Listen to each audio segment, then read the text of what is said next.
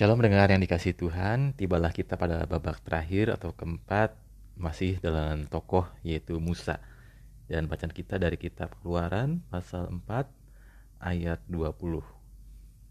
Kemudian Musa mengajak istri dan anak-anaknya lelaki, lalu menaikkan mereka ke atas keledai dan ia kembali ke tanah Mesir dan tongkat Allah itu dipegangnya di tangannya. Mendengar yang dikasih Tuhan, kalau pada babak yang pertama kita sudah belajar bagaimana Musa yang berani menyimpang dari hal-hal yang biasa di padang gurun ketika dia menemukan semak yang terbakar tetapi tidak hangus dan dia mengalami perjumpaan dengan Tuhan di sana. Kemudian di babak kedua kita melihat bagaimana Musa menampilkan mental pecundangnya. Di babak ketiga Musa mengalami mujizat Tuhan tetapi tetap ragu dan akhirnya dia merasa tidak cukup baik dalam memenuhi panggilan Tuhan. Dan apa yang terjadi pada babak keempat kali ini? Permulaannya ada di dalam kitab keluaran tadi yang kita baca bahwa Musa mengajak istri dan anak-anaknya lelaki. Lalu mereka menaikkan mereka ke atas keledai dan ia kembali ke tanah Mesir. Hal ini menunjukkan bahwa Musa patuh sesuai dengan apa yang Tuhan perintahkan kepadanya. Dia harus meninggalkan kenyamanannya sebagai gembala dan kembali ke masa lalunya di Mesir, sesungguhnya masa lalu yang belum selesai. Tapi yang menarik di dalam potongan kalimat ayat itu ada dicatat di sana dan tongkat Allah itu dipegangnya di tangannya. Tidakkah itu aneh? Cobalah Anda lihat kembali ayat itu. Dikatakan kemudian Musa mengajak istri dan anak-anaknya lelaki lalu menaikkan mereka di atas keledai dan ia kembali ke tanah Mesir dan tongkat Allah itu dipegangnya di tangannya.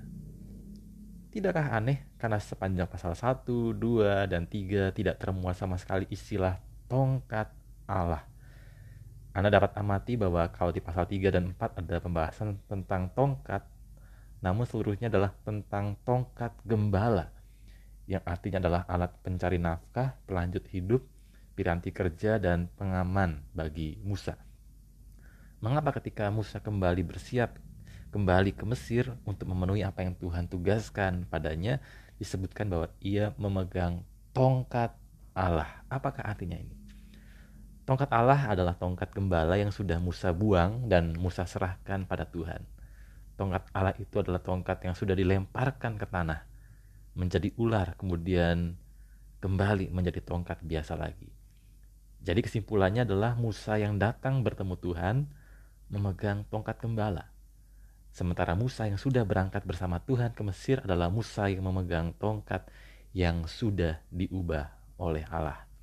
Jadi mulanya Musa adalah seorang biasa yang hanya memegang alat pencari nafkah. Kini Musa adalah seorang istimewa yang berangkat dengan alat yang menjadi tanda bahwa kuasa Tuhan dan otoritasnya menyertai dirinya.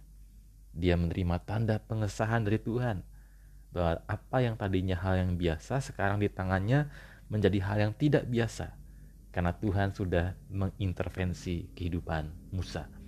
Musa tidak lagi menjalani hidupnya demi nafkah, menjaga rutinitas hariannya, tetapi kini hidupnya terarah pada suatu tugas yang Tuhan berikan padanya. Kalau tadinya dia hanya mencari makan dengan dengan menggembalakan kambing dombanya kini dia berangkat karena satu hal yaitu ada Tuhan yang menyuruhnya dan akan menyertainya untuk menata masa depan bangsa Israel. Dengan memegang tongkat itu seakan-akan Musa berkata, inilah bukti nyata bahwa Tuhan pernah bersama saya secara luar biasa di masa lalu, Tuhan akan terus bersama saya hari ini dan juga di hari esok. Maka di babak yang terakhir ini atau keempat ini Musa tidak lagi hidup untuk dirinya sendiri atau sekedar untuk melanjutkan kehidupannya sendiri dan keluarganya. Namun kini dia hidup dengan sesuatu penugasan dari Tuhan. Dan sebagai pengesahannya Tuhan memberikan tanda penyertaannya, yaitu berupa ingatan bukti bahwa ada mujizat yang pernah terjadi, yang pernah Musa alami, dan bahwa Tuhan menyertai Musa. Dan Bukankah ini juga suatu hal yang indah kalau kita maknai dalam kehidupan kita? Mungkin kita bergumul dengan dengan narasi-narasi yang negatif tentang diri kita dengan masa lalu kita yang yang mungkin tidak kita banggakan tetapi Tuhan mengubahkan hidup kita. Tuhan mengubahkan persepsi tentang diri kita sendiri. Dan Tuhan menajamkan kepekaan kita bahwa dia adalah Tuhan yang yang sudah menyatakan kuasanya di masa lalu mujizatnya di masa lalu dan juga dia terus menyertai kita di masa kini bahkan dia akan terus menyertai kita di hari yang akan datang amin kita berdoa Ya Tuhan, kami bersyukur bahwa sering kali Engkau menempatkan kami pada satu situasi yang membuat kami menyimpang dari rutinitas harian kami.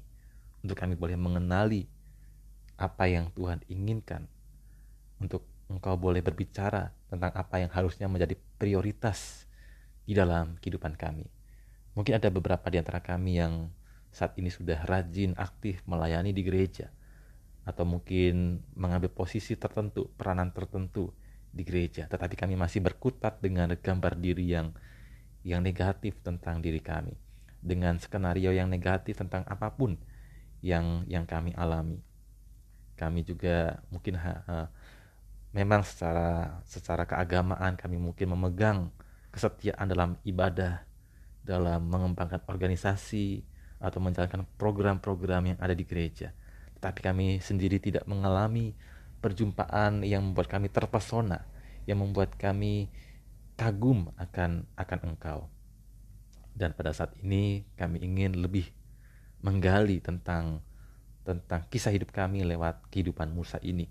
Kami rindu mengalami kuasa Tuhan secara penuh dan juga kami ingin ingin memprioritaskan Tuhan di atas segalanya termasuk di atas segala berkat yang yang engkau izinkan untuk kami nikmati ajar kami untuk tidak fokus pada berkat itu tetapi pada Tuhan sendiri yang adalah sang pemberi berkat.